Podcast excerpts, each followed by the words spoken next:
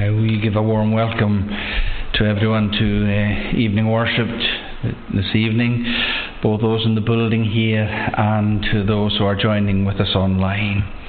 Let's begin by singing to God's praise in Psalm number 25. It's the first verse in page 231 of the Psalter. It's at the beginning of the song. To thee I lift my soul, O Lord, I trust in thee. My God, let me not be ashamed, nor foes triumph o'er me.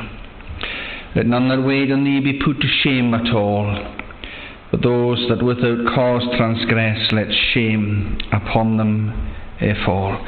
We'll sing verses 1 to 6 of Psalm 25. To thee I lift my soul.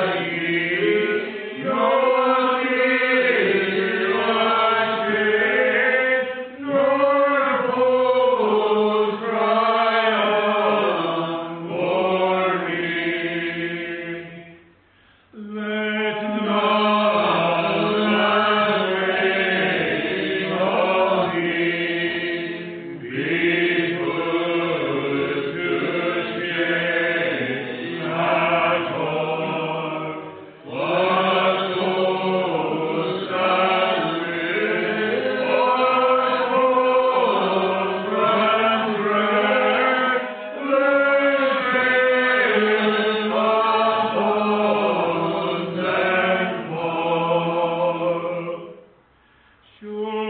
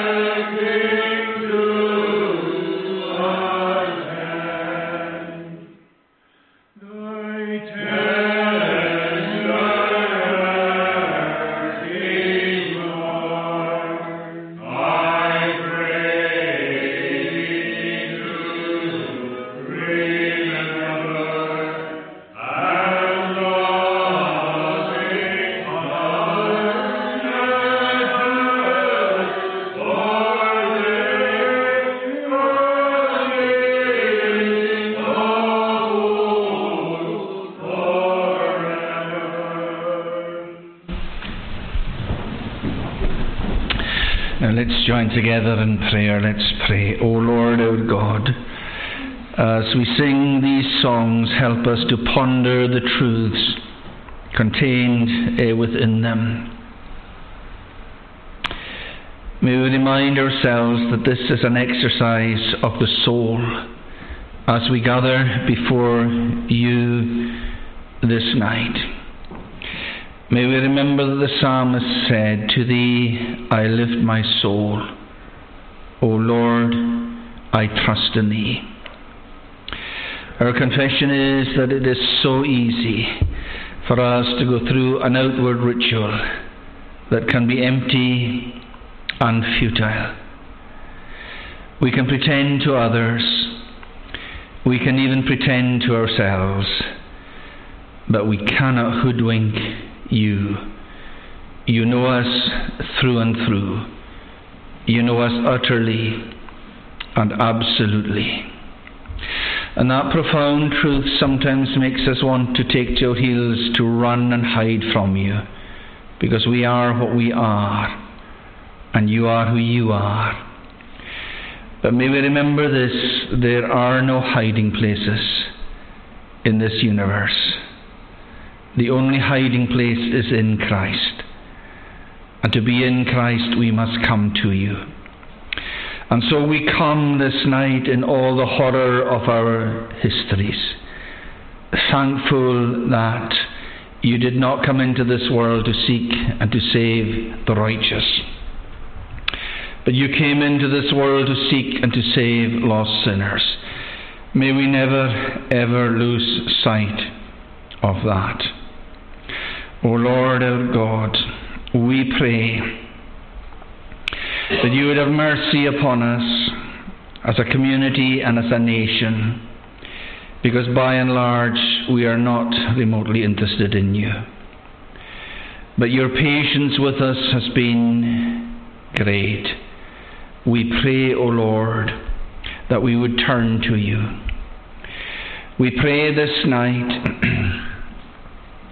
the many who could be in the place that honours your name, that you would have mercy upon them, that you would draw them to yourself, that the, that the churches of this nation of ours would be full once again with people eager to honour the God of grace.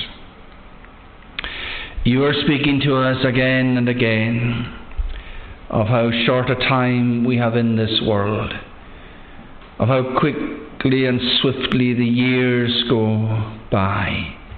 And we remember this community and the various families who are mourning afresh. We think of the MacFacher family, we think of the Mackenzie family, and we think of the McLaughlin family. We pray that you'd bless each and all of them. But we cast our minds to other parts of the world and we think of the agony of so many families in Seoul this night, where around 150 people lost their lives last night. Many of them teenagers and young ones in their 20s. So much heartache, so much pain. But you remind us again and again that it's not just the old who die. We know not what a day nor an hour may bring forth. O Lord, please help us to watch and uh, be ready. We pray that you remember us as a congregation of your people, as individuals, and uh, as family. Bless the little ones here this night, born and unborn. We pray, O Lord, that we would fulfill our responsibility towards them and that we would bring them up to, to honour uh, you. Remember the schoolwork, remember the clubs that are beginning this week, remember the dolphins, the Sunday school, indeed everything that goes on. We pray that we would water the work with the tears of our prayers and we pray that we would know your blessing. So we ask you to come in with us uh, this night, and we ask you to do us good. And all we ask is in Christ's name. Amen. Now let's continue in the same song, Psalm 25, the first verse in page 231 of the Psalter, and it's at verse 7. My sins and faults of youth do thou, O Lord, forget after thy mercy, think on me, and for thy goodness great. God good and upright is. The way he'll sinners show, the meek in judgment he will guide and make his path uh, to know. We'll sing verses 7 to 12 of Psalm uh, 25. My sins and faults of youth.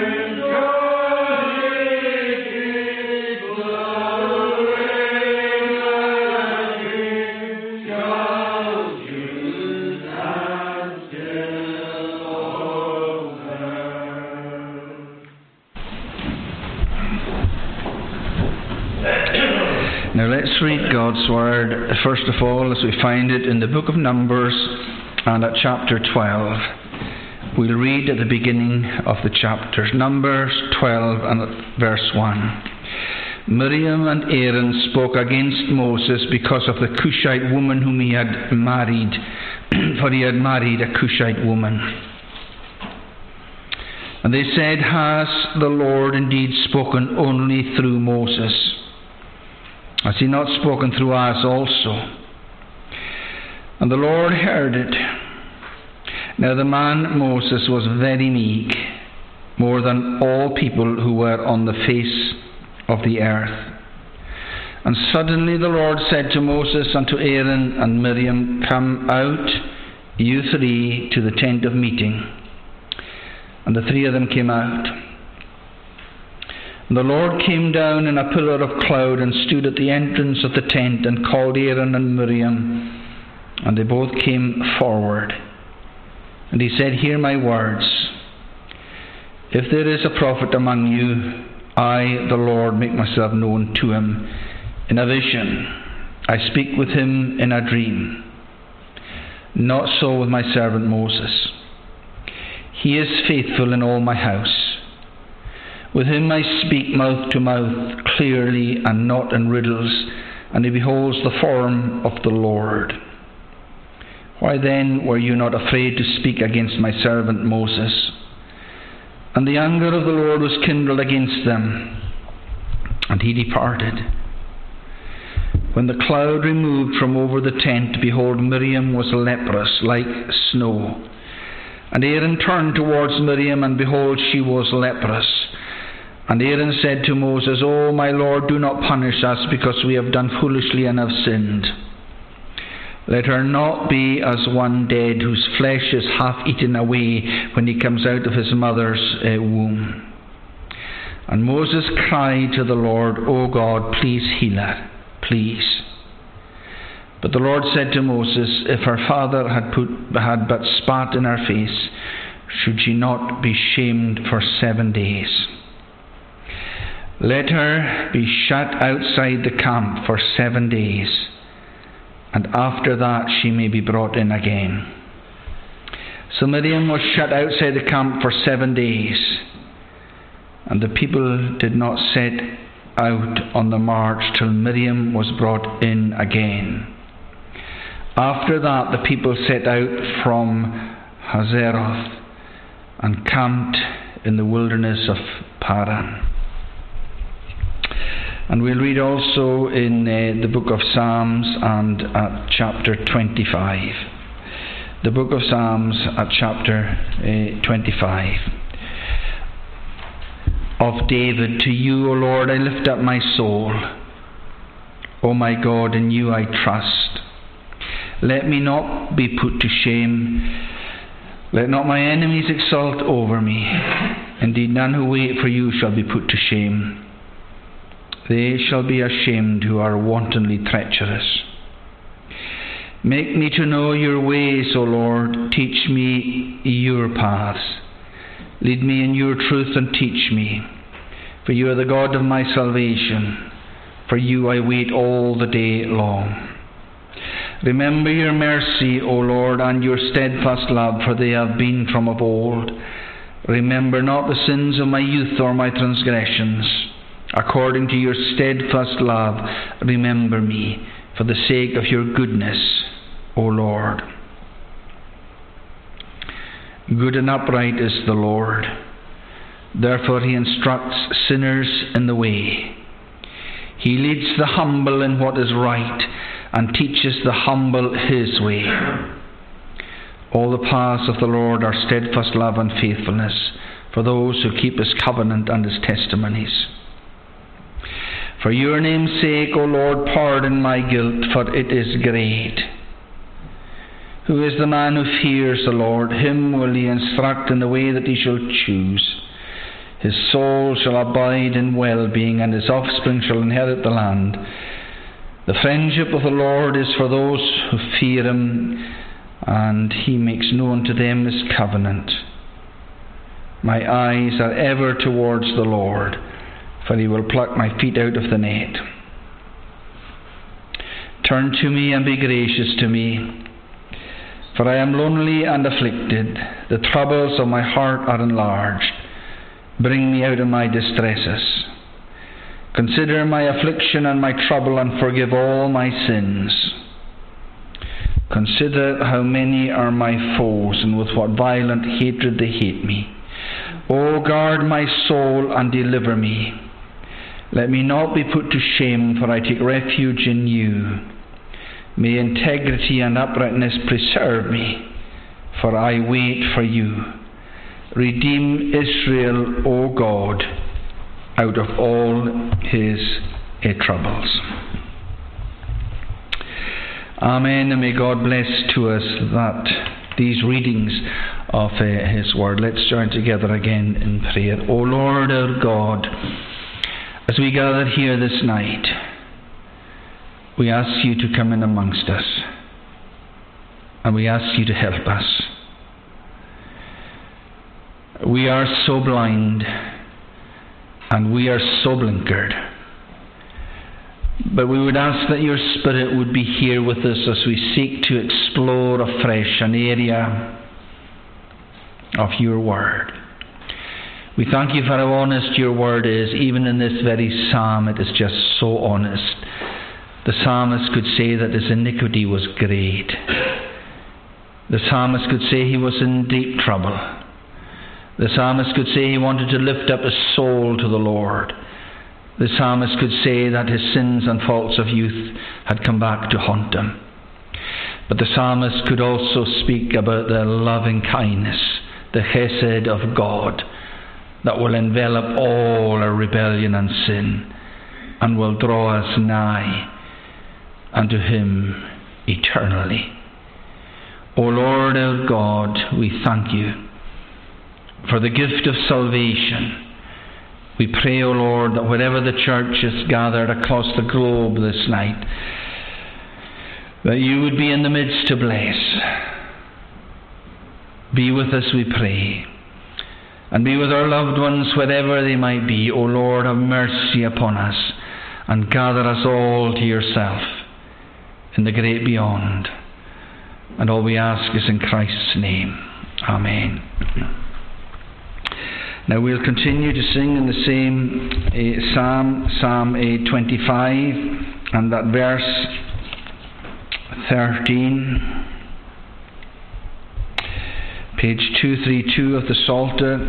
His soul shall dwell at ease, and his posterity shall flourish still, and of the earth inheritors shall be.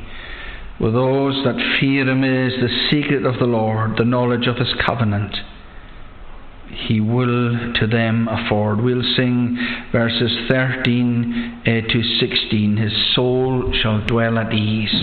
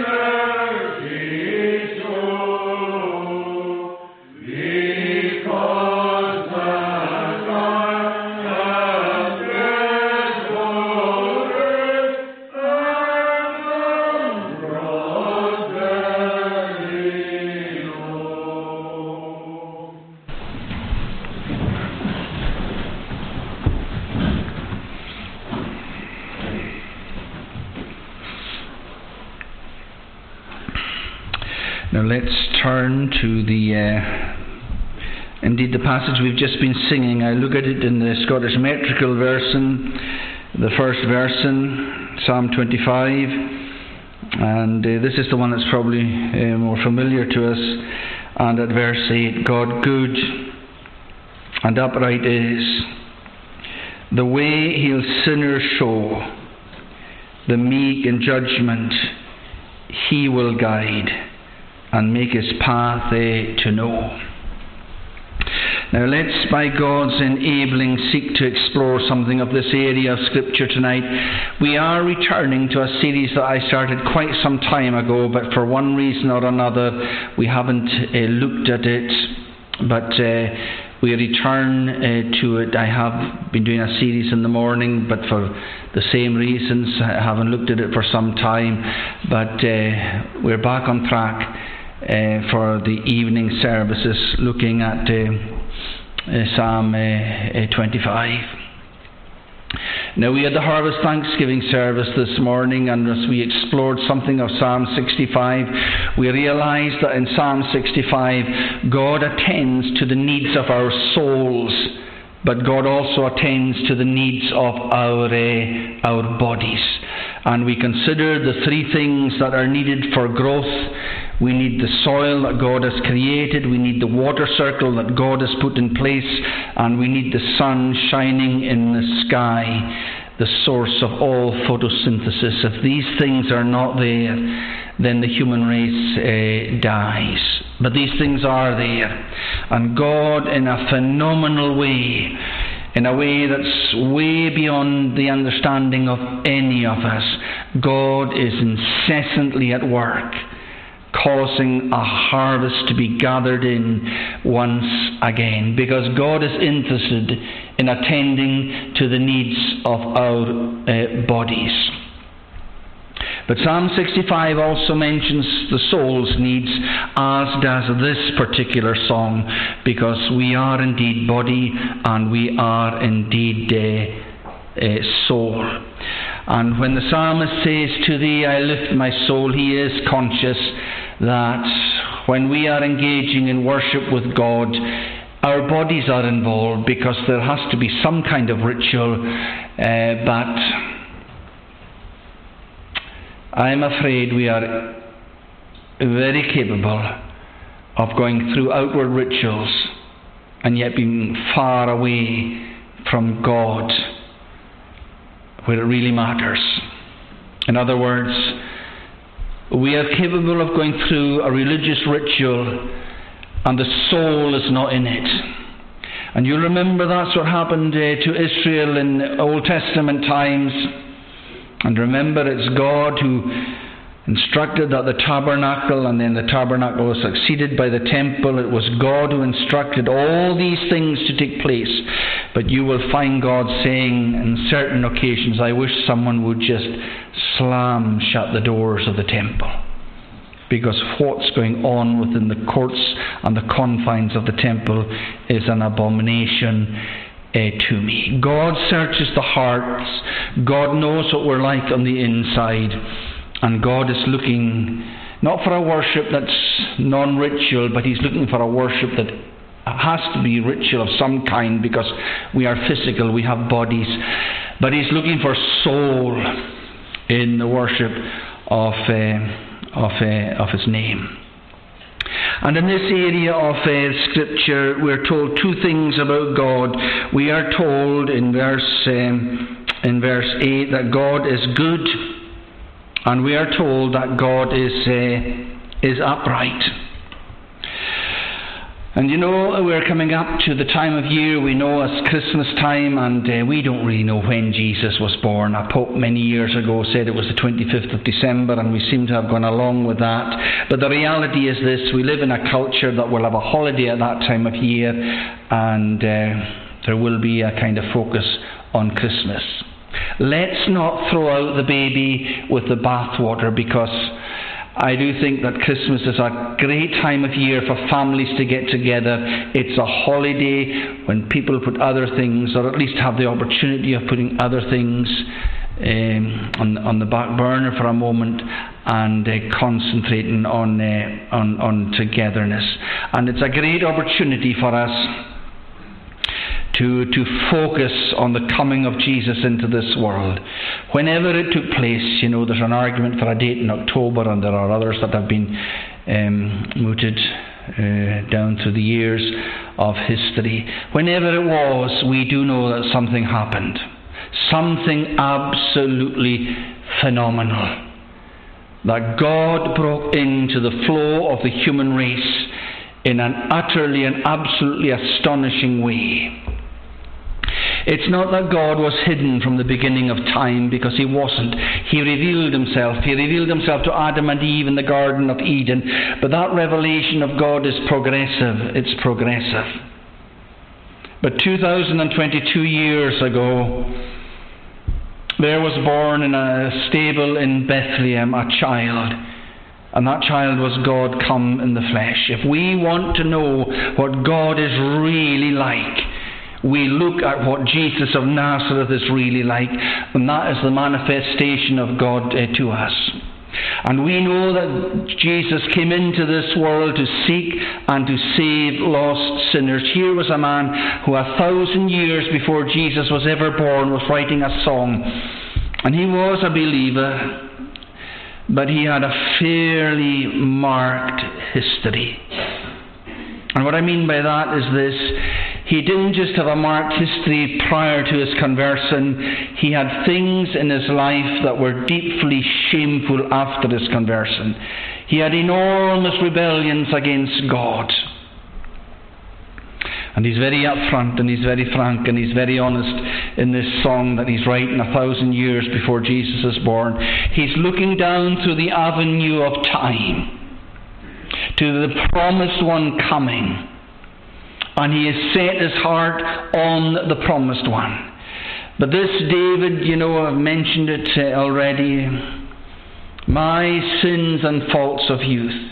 He seems to have been plagued by his memory being revived and old sins coming back and, uh, and haunting him. And what do you do with a situation like that? There's only one thing you can do, and that is to focus on God and that is in particular to focus on Christ. For David, it's pre is coming, but there's still enough of a knowledge there for him to hold on to a Saviour. For us in New Testament times, we have so much more revelation given to us, and we should be able to to deal as we grapple with the same problem he dealt with, we should be able, with the extra light we've been given, we should be able to deal with these problems. But we have the same problem as David had. We falter and we fail and, uh, and we struggle. But God has been good to us in this land that we live in good to us in terms of providing for our body's needs because the barns are full, the harvest has been gathered in. God has been doing a meticulous work behind the scenes. And you multiply it by a billion times a billion times a billion. Every potato that's grown, every bit of barley, wheat, and you, you name it, God has been doing something that we just let pass us by so often. He has filled the barns. He has made provision for us. He has seen that we will have our bodily needs attended eh, to. He's been good in that respect. But He has been good in another respect as well, in that He hasn't neglected the feeding of our souls, He hasn't neglected the need of our souls. God has been good to us. Jesus came into this world. He lived among us for 33 years. He suffered and died at Calvary. He was entombed on the third day. He rises again, and 40 days thereafter, the resurrection takes place. But that's not it over for Jesus.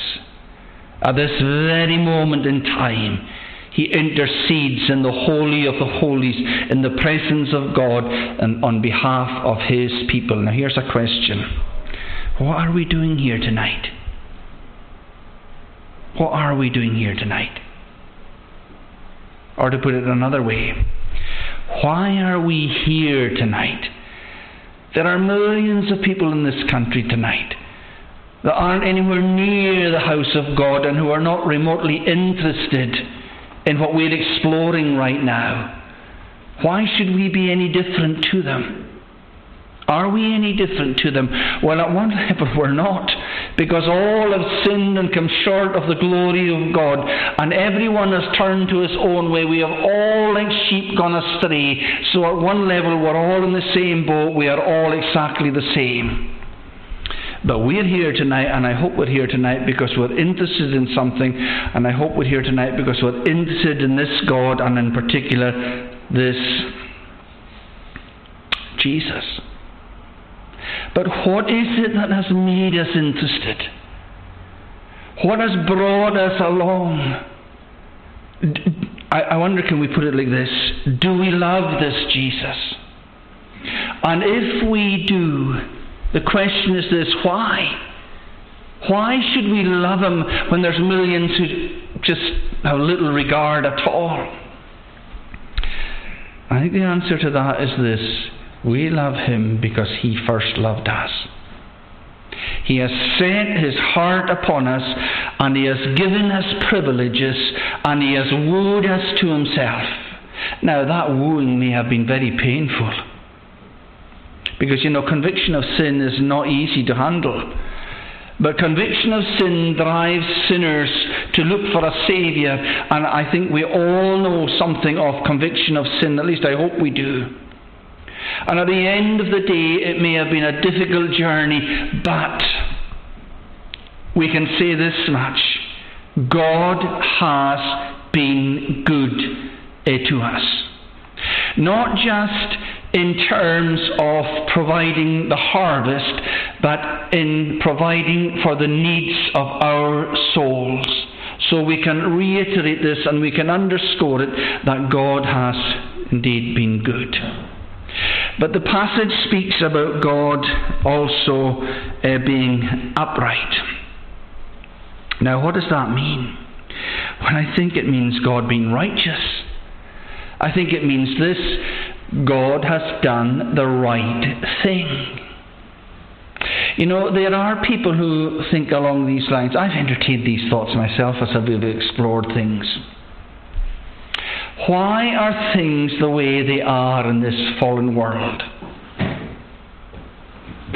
Why hasn't God saved everybody?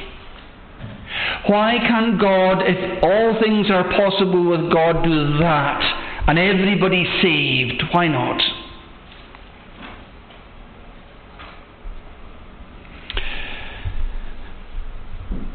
And the reason is this why God has not done that God, and, and I say this with all reverence and respect, I hope, God can't do that. And God can't do that for a very specific reason because He is God, because of His nature. Because God isn't just a God of love, God is a God of justice. And God holds both love and justice in perfect equilibrium. And that's why he cannot just ignore sin. That is why Jesus of Nazareth was born in the stable in Bethlehem. It is God being faithful to who He is and being good to you and I at the same time. He is doing things right. In other words, the justice of God is this God was very, very fair with the human race from the word go. He said to them, In the day that thou eatest thereof, thou shalt surely die. And they did die. They died spiritually. Communion with God was completely lost in the garden. But that meant it would lead on to the second meaning for the word death, and that's what I would call the tearing apart of body and soul, physical death. It led on to that. And it would lead on to the third meaning of death in Scripture eternal death and the lostness of hell, unless something happens. And of course, the something did happen. God sent his only begotten Son into this world that whosoever believeth in him should not perish, but have everlasting life. So the crucifixion at Calvary is God's justice in operation. It is also God's love in operation, and they are held in complete balance. And I want us to remember what that means for us.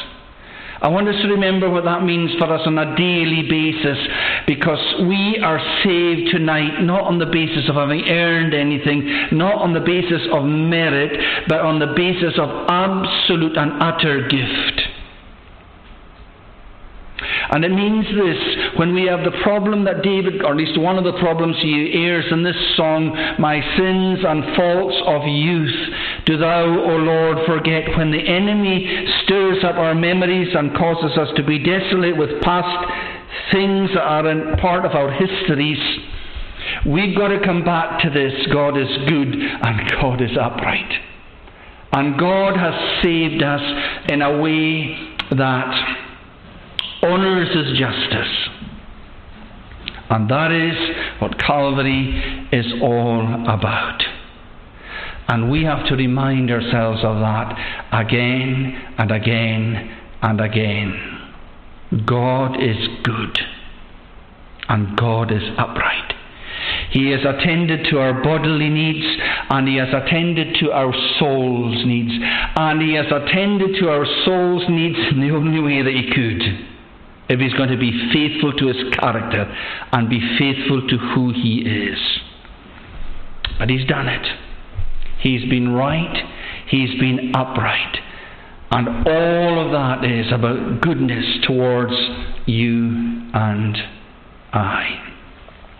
But the psalmist goes on uh, to say uh, this in verse 9 the meek well, he says in verse at the end of verse 8, the way he'll sinners show. But he then goes on in verse 9 to say, The meek in judgment he will guide and make his path to know. And there's a kind of duplication, there's a kind of par- par- parallelism going on in that area of, uh, of Scripture. But I want to say a little bit about the sinners that uh, are being referred to that are being referred to here. We have to remind ourselves that it is sinners he came to save.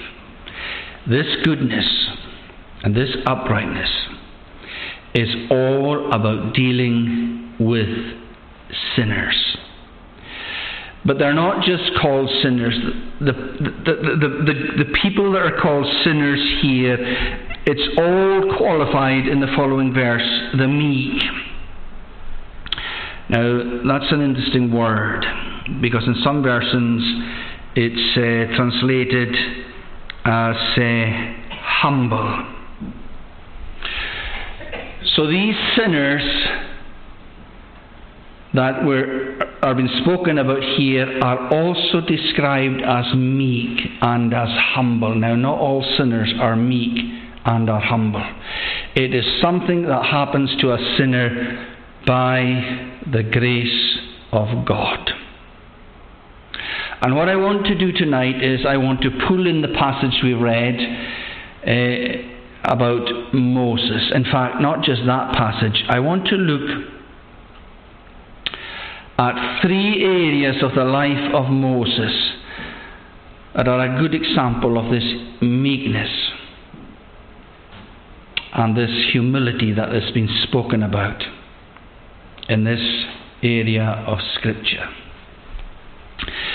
Now, let's from the outset make it clear that we're not talking you know, sometimes we might think, oh, someone's very meek and they're just a bit of a wimp and they're soft and they've got no backbone. That is not what's been spoken about here at all. In that passage of Scripture, we read about Moses being the meekest of all men. And Moses most certainly had a backbone. And what's been spoken about is the humility of this man, Moses. Now, it wasn't always that way with him. You remember that when Moses is born, and he's born into us, the world's superpower of the day, it's Egypt, and there's an infanticide, at least the boys are being killed because the, the Egyptians fear the Jewish people. And Moses' mother had to hide him for a few months. And uh, Eventually, the remember, he's put in that basket at the edge of the River Nile, and the daughter of the king comes along. And to cut a long story short, she she adopts Moses. And Miriam is hiding nearby, watching all that's going on. And she comes and she says to the daughter of the king as she bathes herself at the edge of the Nile, that she'll find a nurse for this baby. And by and by, it's the mother of both Miriam and Moses, and indeed Aaron, who ends up looking after her own child, but getting paid for it from the treasuries of Egypt. It's an astonishing story. It's an astonishing story about an astonishing God looking after his own people in the most dire situation. But he looked after his Moses, and indeed the whole family. He preserved them against the anger and the venom of the most powerful nation on earth in those days. It's a reminder to us of this. When a situation can be exceedingly bleak, the believer can turn heavenwards, as I believe Moses' mother did, and ask the ear of heaven to listen, and the ear of heaven did listen, and the hand of heaven intervened in an astonishing way. I don't think in her wildest dreams the daughter of Pharaoh, nor indeed the Pharaoh himself, ever imagined that the child that they were taking into their own family life would be the very man who would lead every last Jewish person out of the land of Egypt. But when God has a plan and He puts it into practice, nobody will stop Him. Not even the most powerful man on planet Earth, because that's who Pharaoh was. But you'll remember how it went. Moses, eventually, after a few years, we are not terribly sure when, there's different ages. Was he seven? Was he twelve? I'm not terribly sure. There's different views on that. But eventually, he goes off to the palace and he is trained with all the education that Egypt can afford him. And it could so easily have gone to his head. But Moses chose to suffer affliction with the people of God. And you wonder, where did that come from? And I think it came from a mother's knee. That was part of it. And it's a reminder to us of people who have children these young, informative, you, uh, these young children are like sponges in their early years. These early years are just so crucial. Do you know what the Jesuit said? Give me a child until he's seven, and that'll be it. Moses was educated in the ways of the people of God to the extent that he turned his back on the best the world could afford him. And he chose to suffer affliction with the people of God. That does not mean that Moses was flawless, far from it. Because you will remember that on one occasion he came across two people fighting and he's, he's, he's got the people of God in his mind. And Moses wrongly thinks, I'm going to sort things out for the people of God. And he tries to go about saving God's people in his own strength, and it turned into a disaster. He had to flee from the land of Egypt, and he's off to the Midian wilderness. And he will spend the next 40 years in the wilderness of Midian. And in these 40 years, God's going to work on him. And God's going to mould him. And God's going to fashion him. Do you remember how God did it? He was a shepherd for 40 years. And God used that shepherding to teach him so many lessons. You know, I guess if we put the different careers on a spectrum tonight and and asked the average person, what would you sort in where? I don't think at the top many people would put shepherding. In fact, in the land of Egypt, shepherds were despised, and so too in the land of Israel. You know, when Jesus was born, the angels went and they sang to the shepherds, and that was for a very particular reason. The shepherds were held in such low esteem in that land that they weren't even allowed to go into a court of law to be witnesses.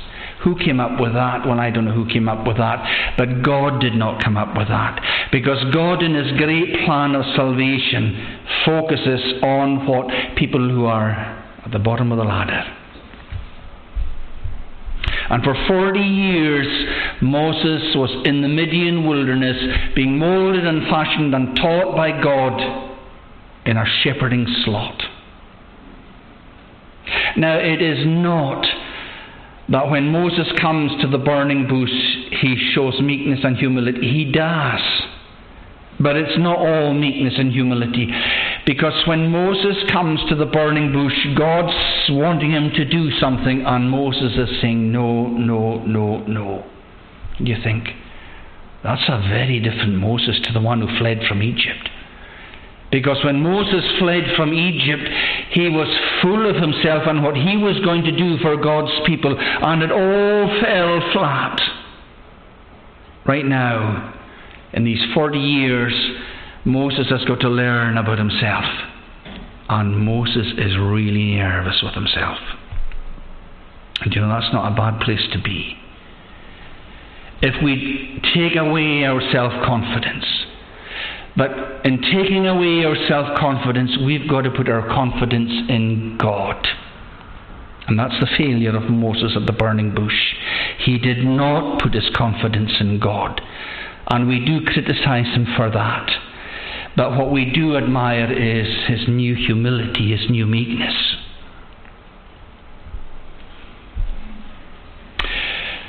But the second time I want us to take a look at Moses is You know, Moses had a phenomenally difficult task given to him. I don't know how many Jewish people came out of Egypt. The lower estimate is 1.5 million, the highest estimate is over 3 million. That's an awful lot of people to be looking after in a desert. It was not an easy job. You know, we hear these stories from our childhood and we kind of, we just kind of don't really stop and think it through.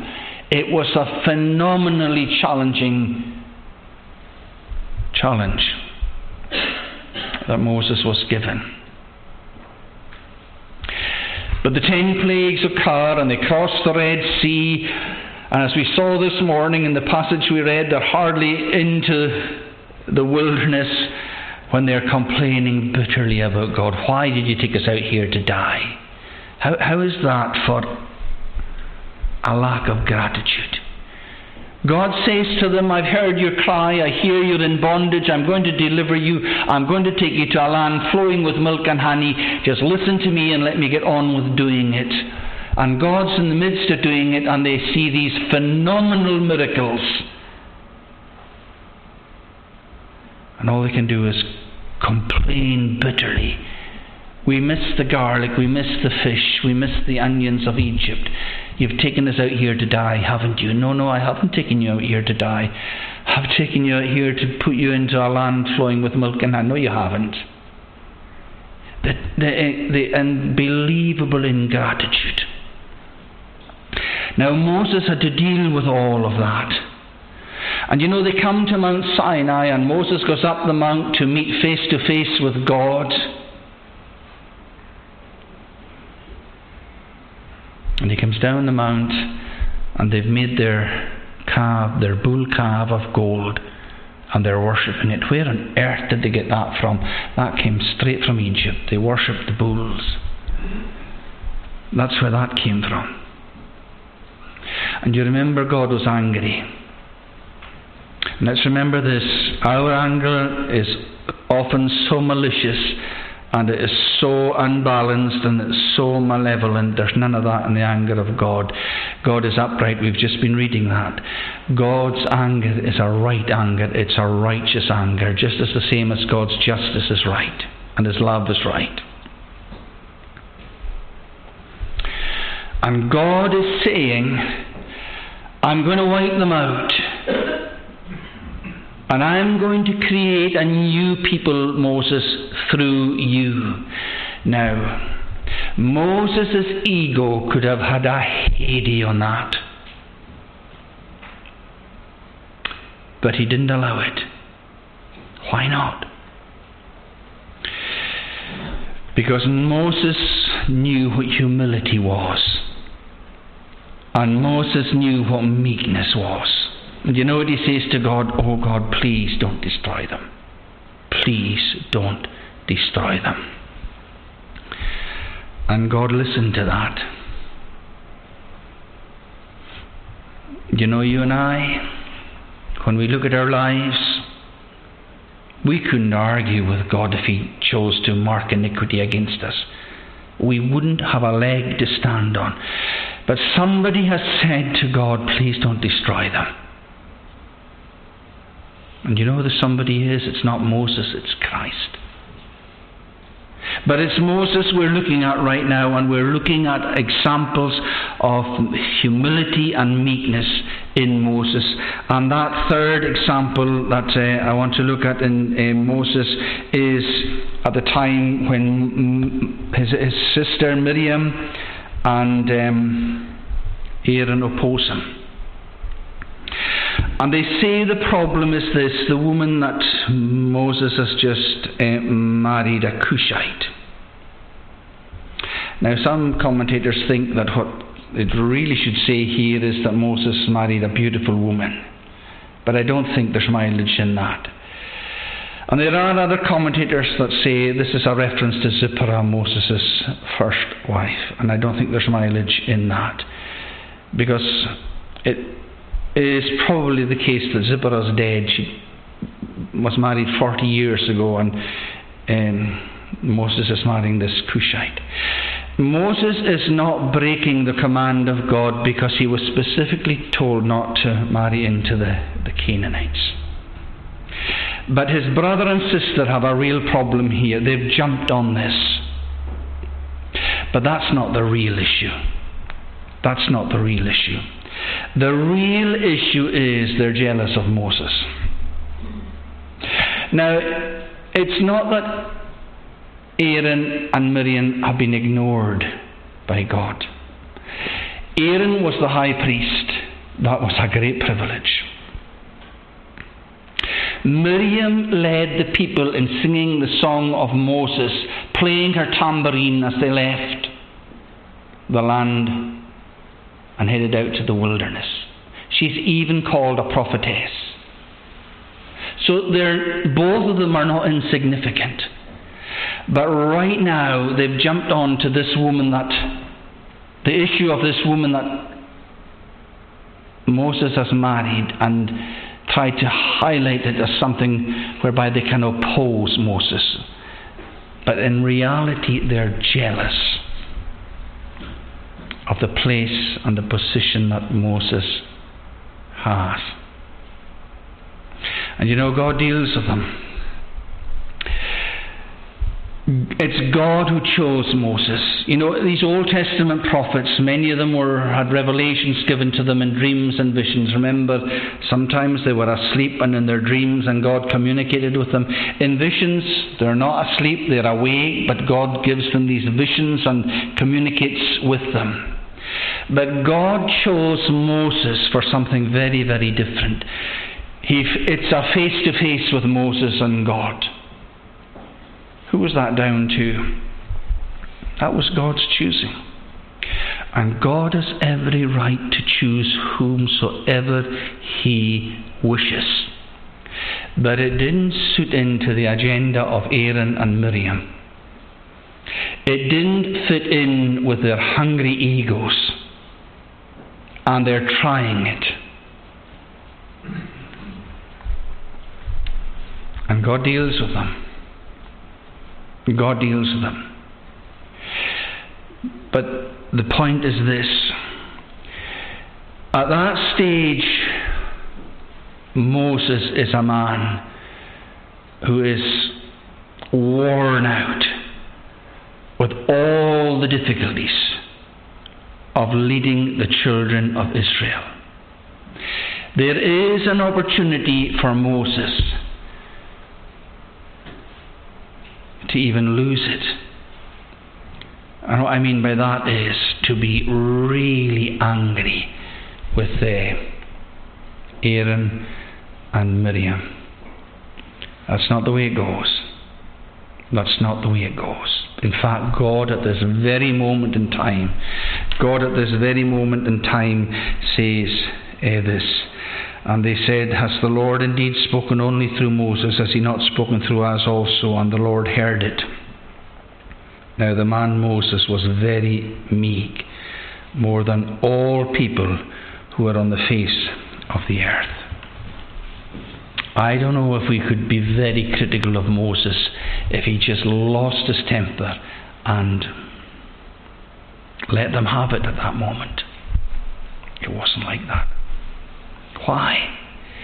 Because there's a humility there, and there is a meekness there. And yet, and this is the beauty of the Bible, it is just so honest. It gives us life in the raw. Moses ultimately never got into the land of Canaan. He never got into the promised land. Why? Because on another occasion he did lose it. And when God told him to speak to a rock, he did more than speak to a rock. He, he hit the rock with his rod in anger. The man who was marked out for humility and meekness has his flaws and allows himself to be angry, and God says, You're not getting in. And these are massive, massive lessons. These are massive lessons for us. God has been good to us, and God has been upright. He's been good in providing for our bodily needs, and He's been good in providing and upright in providing for our soul's needs. But this is all qualified by the sinners that He comes to help. These are sinners who know something about humility. These are sinners who know something about meekness. Who is it that worked this humility and meekness? Who wove it into the warp and woof of the life of Moses? It was done by the hand of the eternal, gracious God. That will be true of each and every one of us. If we are here as saved sinners this night, we will know something of this humility and this meekness. I'm not saying our, all our old man is gone. It wasn't in Moses. But he was marked out as a man of humility and as a man of, uh, of meekness. God, good and upright, is the way he'll sinners show, the meek in judgment he will guide and make his path to know. And ultimately, that path for the meek and humble is this they end up where Christ is tonight. That's where they end up. And that is a glorious end. Because the end of the human race is either there through grace or it's the lostness of the lost forever. May God grant that we will know something of this humility He works in the lives of those who love Him, whom He will lead to everlasting peace. Amen. Let's pray. O Lord, of God. We thank you that you have not forgotten us. We thank you that you are good. We thank you that you are upright. And we thank you that you work in the lives of sinners. We thank you for all the revelation you have given us in the Bible. And we pray that we would feed upon it and that we would be guided by you and guided ultimately to be with you where you are forevermore. Amen. Now let's conclude by singing uh, the last few verses of this song. It's Psalm 25. It's page. Um, it's page 2, 3, 2 of the Psalter, and it's at verse 17. My heart's griefs are increased. Me from distress relieves. See mine affliction and my pain and all my sins forgiven. We come down to 21. Let uprightness and truth keep me who thee attend. Redemption, Lord to Israel from all his troubles send. 17 to 22. My heart's griefs are increased.